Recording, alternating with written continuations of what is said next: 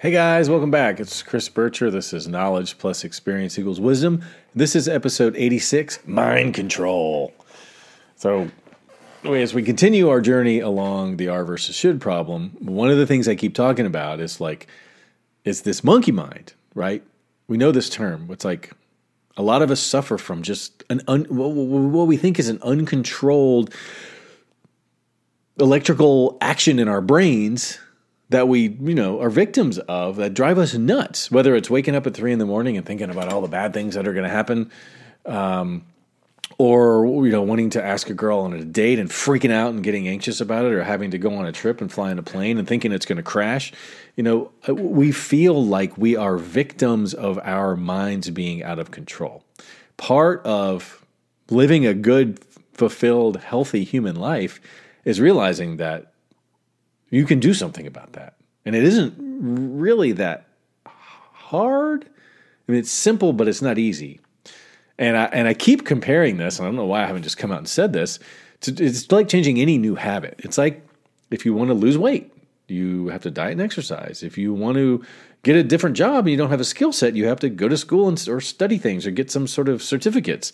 You know, you have to put in some effort. And, this is, and there's so many different ways. Just think about diets. It's terrible how many different options there are, and it's super overwhelming. And so, my goal with this is to sort of, you know, I did 40 some episodes about general issues with our, with, um, knowledge plus experience equals wisdom. You can get to know who I am and kind of what I'm about, what my history is. If that lines up for you, then the things that have worked for me are probably going to work for you or you know have a have a higher chance of sort of narrowing down all these infinite things that we can do.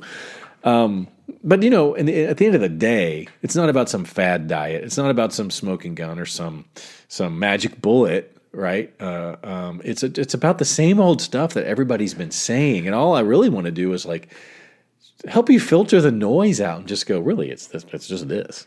it's just the same old stupid stuff that everybody's been saying. I don't know anything any more than that anybody else, but I've tried it. I mean, I've I've done ten years of stuff that didn't work, and I've sort of focused in on kicking and screaming against the grain, swimming upstream, to uh, not wanting to do these things and not believing in any of it, and thinking it was all BS. And sort of at the end of the day, having done them, go, yeah, actually, those things that I thought were stupid are the things that work. You know, I wish I had somebody that would have slapped me upside the head, which is what I'm trying to do to you a little bit, um, and just you know made me believe. And and and um, if you watched my interview with Bumfuzzle Patrick Schulte, you know his business model is just sort of like so anti-influencer and so anti-marketing, guerrilla marketing. It's like here's the kind of person I am. I'm going to give you all kinds of information. You can really get to know me on your own. I'm not trying to sell you anything, well, except for this one product. And if all that feels good to you, maybe you can learn to trust me and maybe I can earn your business. That's a completely weird uh, model from American capitalism. That's not generally how it works. Generally, we try to psychologically manipulate people's minds and convince them that they need stuff. You know, this is the opposite of that. And that's kind of what I'm trying to do um, with knowledge plus experience equals wisdom. It's let you get to know me. Let you see if, again, what I'm laying down is something you want to pick up, and then and then try it for yourself, and then maybe you'll have some benefit. And if, you know, if some people do, then that's awesome. Uh, I'm just trying to give back, you know, for the people who have helped me see the light. And if you were one of those people who didn't push me hard enough, shame on you. I'm just kidding.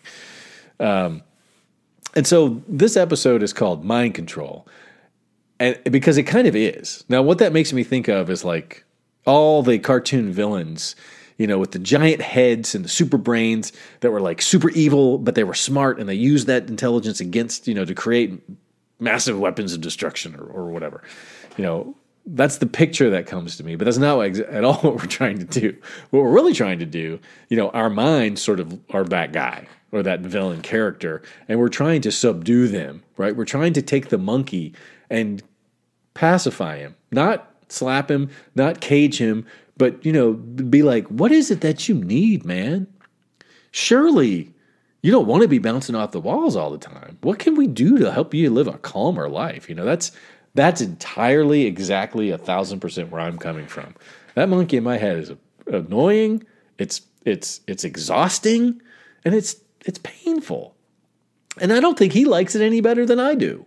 So maybe I give him a banana or something and he chills out and we like calm down and play video games.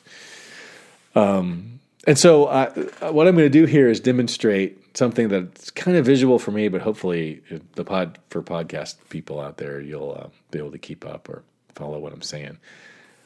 And I think I think I'll go ahead and tell the story in, in hopes that it doesn't waste your time. So one of the coolest sort of um, epiphanies I ever saw happen in real time was when I was a graduate student at Virginia Commonwealth University, and another student named Kevin Goose said this during a seminar. So we had these things called graduate seminar where you had to go and watch some successful and good researcher talk about their research. You know, it was help us learn how to do that uh, if we go down the academic path, but also to learn about what these people do. And, and this guy was talking about bird song, which, if you don't know, is just the idea that a lot of birds sing and they use that their particular song, which is like their their flavor for their species, to communicate with members of their species and how they have to learn this, right, uh, in order to be successful at mating or migrating or whatever. And this whole talk from this big wig who obviously knew he, he was as important as you know people thought he was was obviously a pretty arrogant dude. Um, so it you know what was about to happen felt kind of good to me in a way. Um, and he was talking about how the neurological system in a bird's brain drove them to learn how to sing and how it all worked and translated. It was it was amazing, but it was a boring as crap. I mean, and and it's and it's a big black box, right? We think we know because there's some stimulation in this area of the brain, whatever. I mean, neurology is cool, but I'm still into psychology too. If you're into that debate. Um, and so we got all that. We got 45 minutes of how smart this guy was because he could understand how this bird's brain helped him learn to sing. And then at the end, there's a chance for questions. And of course, all of us students are just like, we don't want to ask any questions. I, most of us didn't understand what was going on. We're just like, whatever, please make this end. Kevin raises his hand. Yeah, he's a smart guy, pretty quiet, unassuming dude. Everybody liked him. And he said something to the effect of, well, what about the the young birds that have to? Don't they have to hear the song to learn it? And what about the neurology of hearing, or something to that effect? You know, the talk had been focused on the vo- the vocal elements, and he was asking about the hearing element.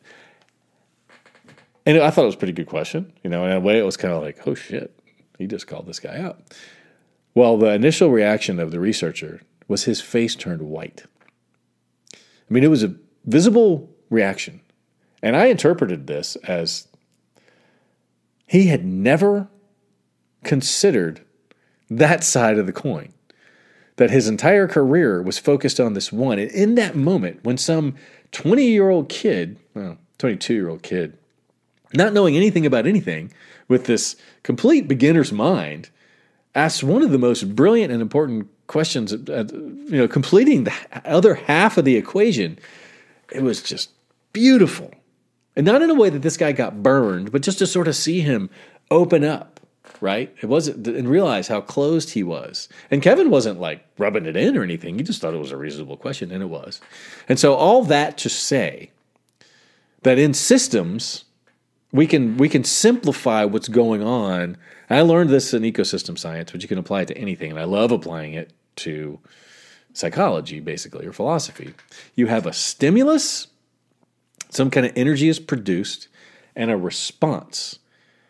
That stimulus is somehow transferred and then received. And so you got a box or a bubble, and then a vector of movement, and then another box or a bubble. Stimulus and response. You know, you think about, um, you know, um, a stimulus would be like you swing a baseball bat, and a response would be like either you hit the ball or you don't. Uh, then a secondary response would be that ball goes flying in some sort of direction, and it's all these chains of boxes and arrows, right? A, a, a box is sort of a static entity, and an arrow is a flow or change in um, form, changing energy, changing form, or moving from one point to the other. So I like to think about a lot of. I can simplify a lot of things into the stimulus response. And so in the bird song case, it wasn't just about the stimulus, which would be the song. It's the response. How is that song heard? And one of these days, I'll get to this, and I'll just say it here. It's it's that old riddle of if a tree falls in the woods and no one's around to hear it, doesn't make a sound. What's the stimulus and what's the response, right? And generally speaking, like you know, hearing is a is, is, is associated with an organ, and that's how you interpret the response or whatever. Going back to sort of the mind control thing, um, in life, when things happen in the environment, right? Somebody cuts you off in traffic. Your wife is in a bad mood. You get a promotion at work. You have an upset stomach.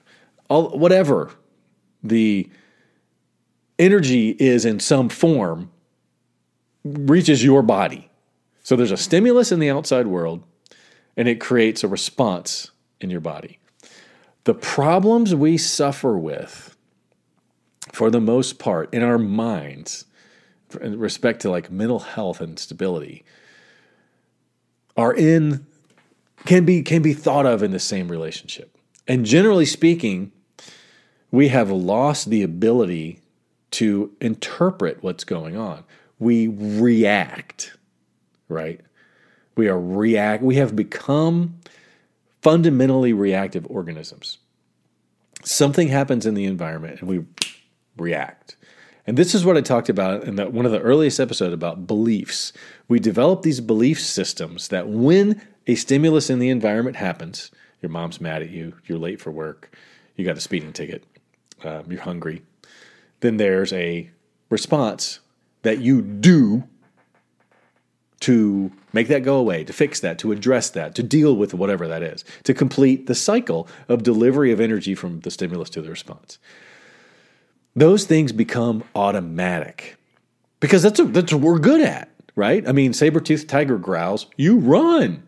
That kept us alive for hundreds of thousands of years. that was maybe not a saber-toothed tiger, you know, some threat in the environment. It's raining, go to the cave.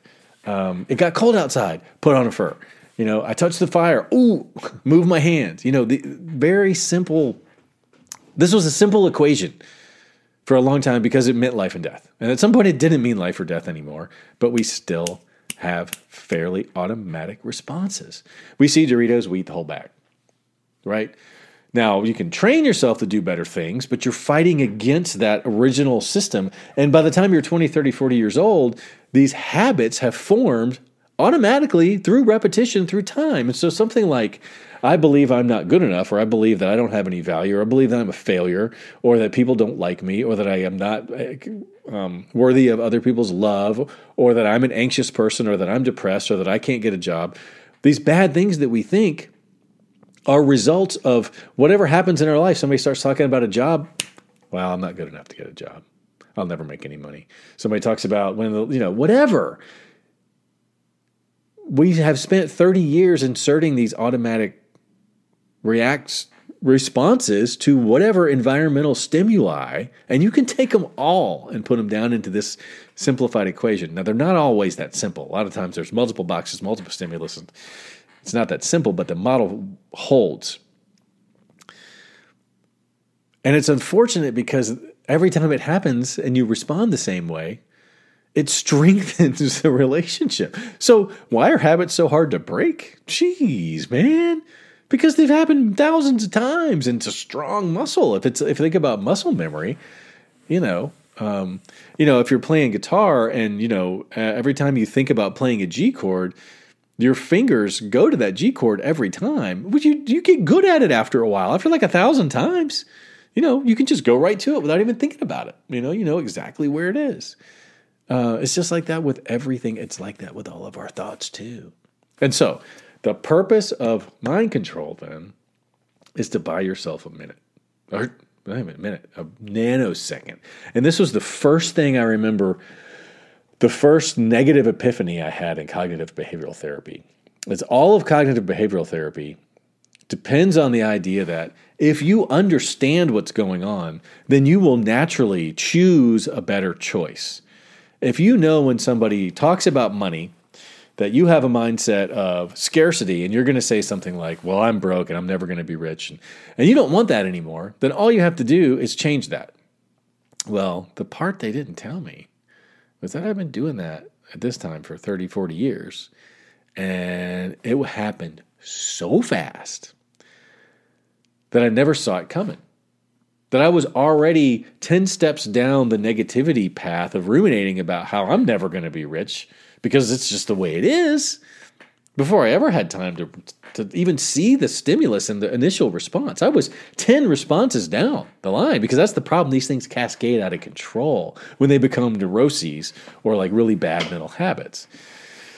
And and so I don't know who it was, but I've heard it multiple times in various podcasts of people quoting either some Buddhist practitioner or monk or somebody who who talks about this meditation, things like journaling I talked about last episode, attention and awareness, and these efforts that we make to be mindful in our day and re- and think about what's going on. Take an observer perspective and look at our mind not as the source of everything who that we are but just something that happens that we can actually get in the middle of. We buy ourselves a nanosecond of time through all these practices by shifting awareness to say, hey, this, this is happening right now. And now I can choose or control, if you want to believe in the mind control thing, how I react. It's like everybody says you can't control what happens to you, but you can control how you react to it. Well, can you? Not without some practice because it happens so friggin' fast. Nanoseconds. I mean, think about if you have millions of thoughts in a day. Are you aware of that? No, you didn't know you had millions of thoughts in a day. You know why? Because they're automatic. And you know what else? Your innate, sort of learned habitual responses to all of those thoughts also happened and I'm not, I'm not, I don't, I don't want to come off as sounding like I've mastered this or I, I, I'm some guru because I'm struggle with this every day. But I can tell you that I have learned how to, how to, how to buy myself a moment. And that's sort of where I am now you know, like one of my kids comes down in the morning when they're getting ready for school and they're in a bad mood and they do or say something that's obnoxious. Ordinarily, this would push me into one of two directions beating myself up about being a bad parent, how I failed and I've done this and they're ruined for life and they're never going to be any good and I'm terrible for having done this to them, or angry, how dare they interfere with my day and come down here and throw this on me and now I'm in a bad mood. Right? Those are the two directions I would go. Now, I'm not here to tell you that they come downstairs in a bad mood and I'm like, I can fix this, la da da, unicorns. No. But what I can do is sit in that moment just for a second. Almost like the scene freezes and I'm still moving. You know, like in the movies, you might have seen something like this. And I'm actually going, huh, I see what's happening. This is happening. And, and normally, this is how I would react. I see my two choices and I see this. And in that tiny moment of the observer perspective, using the tools that I've been honing through journaling and meditation and mindfulness, I can sort of go, I see this. I see this. I know what, what CBT would teach you that I can control how I'm going to react. And then, then you can kind of feel the moment coming to an end because it is still like a nanosecond. But there's a moment where time slows down I know this is coming to an end. I have a choice about what I can do, and I'm going to try really hard to like do the right thing, whatever that is. And then I'm in it. And sometimes, you know what? I'm the asshole and I blow up and I'm like, God damn it, you ruined my day. Or I beat myself up about being a bad parent. Sometimes I still do the same old thing. But at least I know what I'm doing. At least I'm aware of it. I can then after it happens, I can go, man, you didn't need to do that. See how much that sucked? Remember how you had a chance, a choice? Remember how for a minute you had a little bit of control? Maybe next time you try something different. And that's where I am in my life. It's so crazy. And a, and a tertiary effect of this is like that experience of time slowing down encourages me, you know, because I'll turn 50 this year, and that changes a person. You know, I'm looking down the mountain now, the other side, right? And so if I can slow that down in any way, and here's a, a way that it does kind of slow down, I'm all for it. And so my hope is that with the continued work and effort and making good choices, that you know I'll be able to live less of my life in those moods of I'm not good enough or or or I'm angry that don't feel good at all and aren't really accurate, you know, in a CBT sense because that's catastrophic and, and black and white.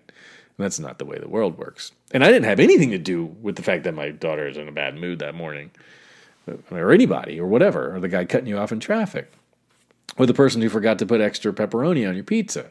You know, these are not things to get upset about. there aren't the, the explanation that you insert, the response that you have, and that you automatically insert as a response to these various stimuli in your life are generally wrong because you created them on the spur of the moment to get you out of some uncomfortable situation when you were young. It's the best you could do.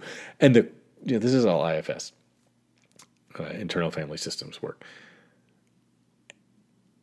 It was the best you could do at that age. And you know what? It was awesome that you could do that because you didn't die, right? You're here. And so that worked. It was the best you could possibly ask for. The problem is, it doesn't work for you as an adult. Now that you're safe and you have other ways and you've matured and now you have new th- ways to get out of these situations and we generally can protect ourselves better um, than we can when we're kids. We have more tools, we have more resources, we have more support it's time to let go of some of those old strategies. And that's the beauty of what IFS does. It, it helps you work through those pieces and parts and, and, and, and, tell them they don't need to do those jobs anymore and, and, and, and make them feel good about what they have done to help you get to where you are today. And then that allows you to sort of change. So that's one way of doing it. But all of these tools are critical. You know, if I've got the toolbox in front of me about how I want to go through my day that I think is going to result in improvement to my attitude and mood throughout all my concurrent days on this earth. In that box are going to be things like meditation, mindfulness, attention and awareness, and and mindset and journaling all to help me buy the moment to make good choices. And those good choices are going to be defined by things we talked about many episodes ago, like values, the personal inventory, and what you really want. You know, your your sort of litmus paper or filter in your life of things that are important to you. You have to understand what those are, or you know, you're just, just all over the place. I hope that makes sense because you can, and I hesitate to say control because that's such a strong word. You can assert influence over the way that you think, and that can trickle down to make your life less painful and more enjoyable. And that's the goal. I can't wait to share more with you next week. I'm Chris Burcher. This has been Knowledge Plus Experience Equals Wisdom, episode 86 Mind Control. Thanks, guys, and take it easy.